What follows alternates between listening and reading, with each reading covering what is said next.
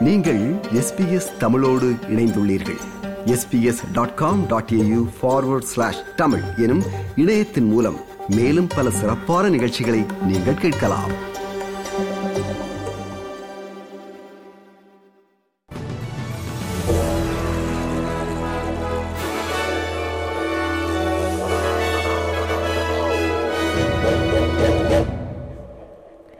வணக்கம். இன்று அக்டோபர் மாதம் முப்பதாம் திகதி திங்கட்கிழமை செய்திகள் வாசிப்பவர் ரேணுகா துரைசிங்கம். பிரதமர் ஆந்தனி அல்பனீசி நவம்பர் நான்காம் திகதி சீனாவுக்கு மேற்கொள்ளும் உத்தியோகபூர்வ பயணம் உலக வல்லரசுடனான தொடர்பாடல்களை திறந்து வைப்பதை நோக்கமாக கொண்டுள்ளதே தவிர அமெரிக்கா சீனா உறவுகள் தொடர்பானதாக இருக்காது என அவர் தெரிவித்துள்ளார். ஆனால் சீன அரசை முழுமையாக நம்ப வேண்டாம் என்ற அமெரிக்க அதிபர் ஜோ பைடனின் எச்சரிக்கையை அவர் கவனத்தில் கொண்டுள்ளதாக தெரிவிக்கப்படுகிறது. கடந்த ஏழு ஆண்டுகளில் சீனாவுக்கு செல்லும் முதல் ஆஸ்திரேலிய பிரதமர் ஆந்தனி அல்பனீசி என்பது குறிப்பிடத்தக்கது. ஐரோப்பிய ஒன்றியத்துடன் ஆஸ்திரேலியா ஒரு சுதந்திர வர்த்தக ஒப்பந்தத்தை எட்டுவது தொடர்பிலான பேச்சுவார்த்தை வெற்றியளிக்கவில்லை என தெரிவிக்கப்பட்டுள்ளது. எவ்வாறாயினும் இரு தரப்பிற்கும் நன்மை பயக்கும் ஒப்பந்தம் எதிர்காலத்தில் கையெழுத்திடப்படும் என்று தான் நம்புவதாக ஜி செவன் வர்த்தக அமைச்சர்கள் கூட்டத்தில் பங்கேற்றுள்ள ஆஸ்திரேலிய வர்த்தகத்துறை அமைச்சர் டான் ஃபெரல் கூறியுள்ளார்.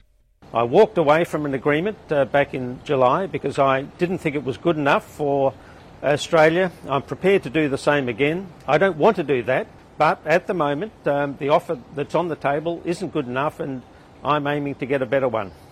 Hamas Israel மோதல் பல நாட்களாக தொடர்கின்ற நிலையில் காசாவில் உடனடி சண்டை நிறுத்தம் தேவை என்றும் ஹமாஸால் கைப்பற்றப்பட்ட பணைய கைதிகள் விடுவிக்கப்பட வேண்டும் எனவும் ஐநா பொதுச் செயலர் ஆண்டோனியோ குட்ரஸ் மீண்டும் வலியுறுத்தியிருக்கிறார் முன்னெப்போதும் இல்லாத அளவுக்கு தாக்குதல் தீவிரமடைந்திருப்பதாக குறிப்பிட்ட அவர் தற்போது நடக்கும் வன்முறைகள் எதற்கும் தீர்வாகாது என்றார் The situation in Gaza is growing more desperate by the hour. I regret that instead of a critically needed humanitarian pause supported by the international community, Israel has intensified its military operations. The number of civilians who have been killed and injured is totally unacceptable.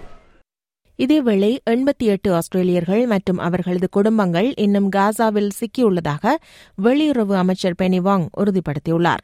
எகிப்துக்குள் நுழைவதற்கான Rafah எல்லை மூடப்பட்டிருப்பதால் தம்மால் அவர்களை வெளியேற்ற முடியாதுள்ளதாக அமைச்சர் குறிப்பிட்டுள்ளார். இது இவ்வாறிருக்க பாலஸ்தீனிய மக்களுக்கு ஆதரவாக நேற்று ஞாயிற்றுக்கிழமை சிட்னியில் பேரணி ஒன்று நடத்தப்பட்டுள்ளது. பூர்வீக குடிப்பின்னணி கொண்ட பலர் உட்பட இப்பேரணியில் ஆயிரக்கணக்கானோர் கலந்து கொண்டனர்.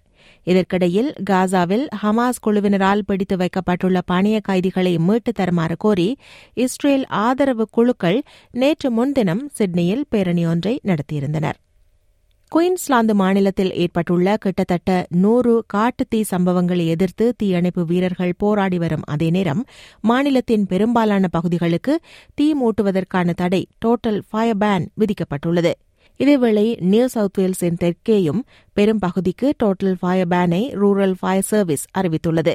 இன்றைய தினம் வெப்பமான வறண்ட மற்றும் அதிக காற்றுடனான வானிலை காணப்படும் அதே நேரம் பல பகுதிகளில் வெப்பநிலை முப்பது டிகிரிக்கு மேல் உயரும் என்று எதிர்பார்க்கப்படுகிறது.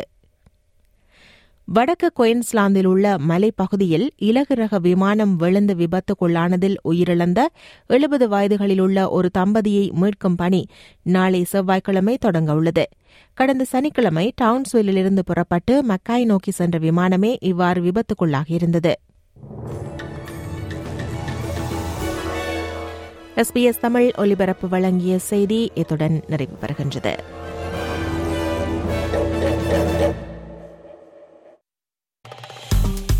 விருப்பம் பகிர்வு கருத்து பதிவு. லைக் ஷேர் காமெண்ட் எஸ்பிஎஸ் தமிழின் ஃபேஸ்புக்